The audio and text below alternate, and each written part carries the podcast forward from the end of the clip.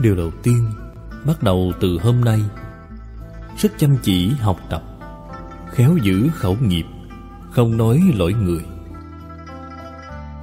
Tu hành của tịnh tông Bắt đầu tu từ chỗ này. Lỗi là gì? Lỗi lầm. Bạn xem trong đàn kinh, Phương pháp lục tổ đại sư Dạy người hoàn toàn như nhau. Lục tổ nói, Nếu là người chân chánh tu hành thì không thấy lỗi thế gian. Ngày nay chúng ta tu hành sở dĩ không thể thành tựu. Nguyên nhân là do đâu? Ngày ngày xem thấy lỗi lầm của người khác, Mắt xem thấy lỗi lầm của người khác, Tai nghe được lỗi lầm của người khác, Trong miệng nói lỗi lầm của người khác. Đây gọi là tạo nghiệp. Ngày ngày không ngừng đang tạo nghiệp, Niệm Phật còn muốn giảng sanh. Việc này không thể nào được. Cho nên sau khi đọc kinh này rồi, Chúng ta biết được Tại vì sao người niệm Phật không thể giảng sanh. Ngày trước, lão cư sĩ Lý Bỉnh Nam Đại Trung thường nói, Một dạng người niệm Phật, Chân thật có thể giảng sanh Chỉ có một hai người. Một hai phần dạng, Tại vì sao nhiều người niệm Phật như vậy Mà không thể giảng sanh? Bạn đem 10 câu kinh văn này Đọc qua vài lần. Bạn liền hiểu rõ Họ tại vì sao không thể giảng sanh. Họ không có thật tu. Họ không hiểu được đạo lý này. Không hiểu rõ chân tướng sự thật. Tây phương gọi là tịnh độ. Bạn nghĩ xem, Cái gì gọi là tịnh?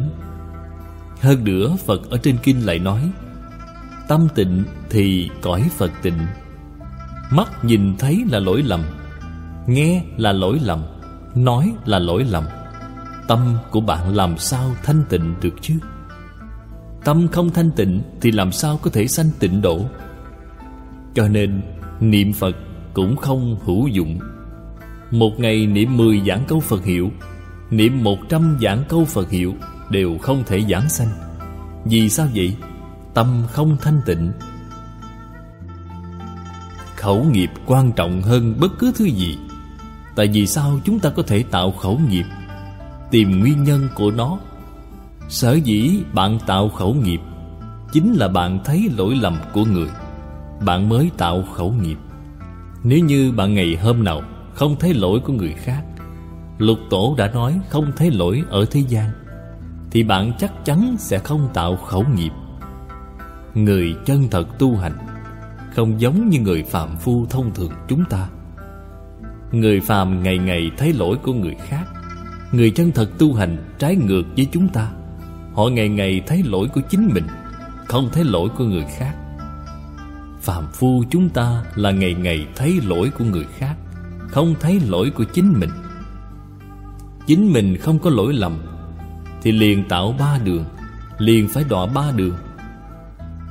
Có thể ngày ngày thấy lỗi chính mình Mà không thấy lỗi người khác con người này trình độ hướng lên trên. Chúng ta phải làm thế nào Mới có thể không thấy lỗi lầm của người? Làm thế nào mới có thể làm được đây? Nếu muốn chân thật làm được, Chỉ có một biện pháp, Đó là rõ lý.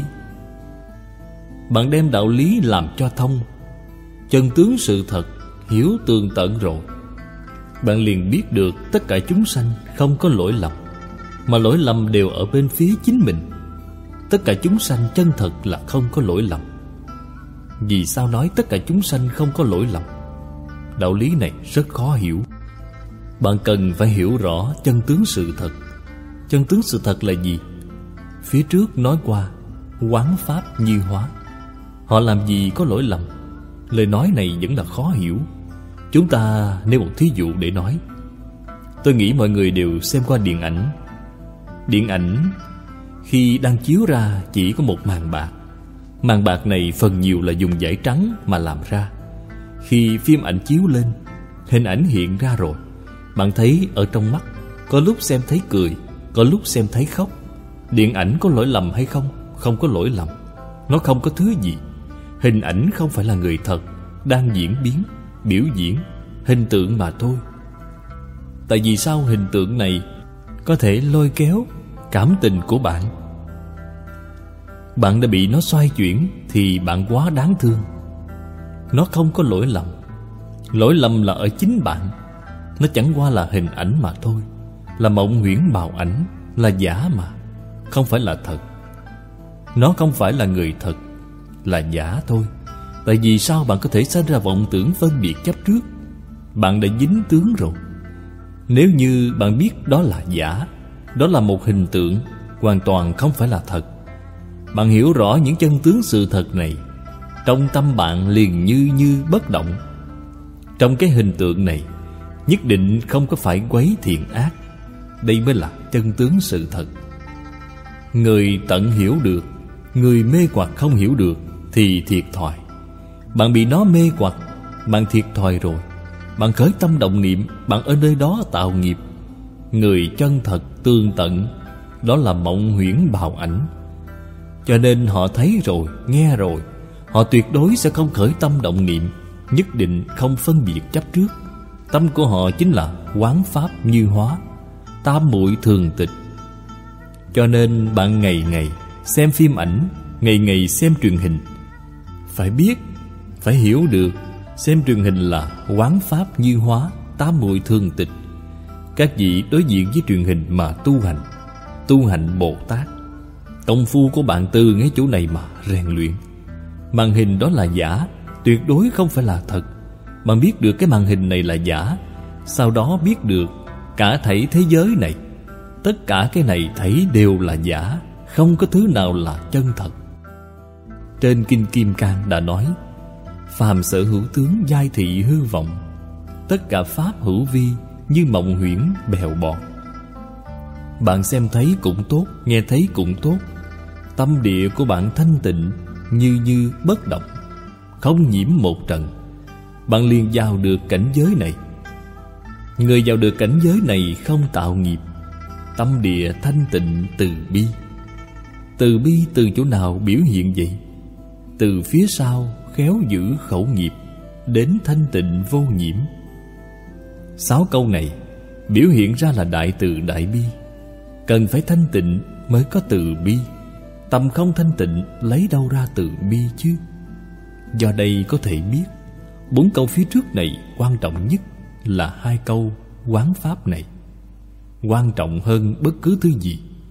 Người có thể quán như vậy thì sẽ không tạo nghiệp. Tâm thanh tịnh, Biết được tất cả hiện tướng này. Họ thị hiện là thiện Mặt này tốt, Chúng ta phải nên bắt trước Họ thị hiện ác, Mặt đó cũng tốt, Nhắc nhở chúng ta không nên phạm cái lỗi lầm này. Cho nên tất cả thị hiện Đều là thầy của ta, Đều là thiện hữu của ta, Đều là giúp chúng ta tinh tấn, Đều là đang thành tựu đạo nghiệp của chúng ta. Bạn xem, Tâm hạnh của Bồ Tát Cùng phàm phu chúng ta Chân thật là không giống nhau. Trích lục từ Kinh Vô Lượng Thọ giảng giải Tập 211